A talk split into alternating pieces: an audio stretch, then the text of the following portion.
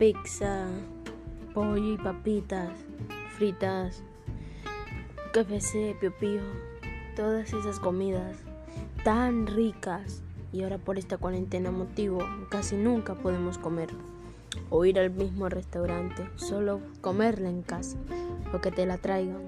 Muy buenos recuerdos que podías tener. Que te la traían en, cuando llegabas y por sorpresa te traían en las cajitas. Esas los McNuggets eh, como familiar, que prácticamente un niño se quería comer todo.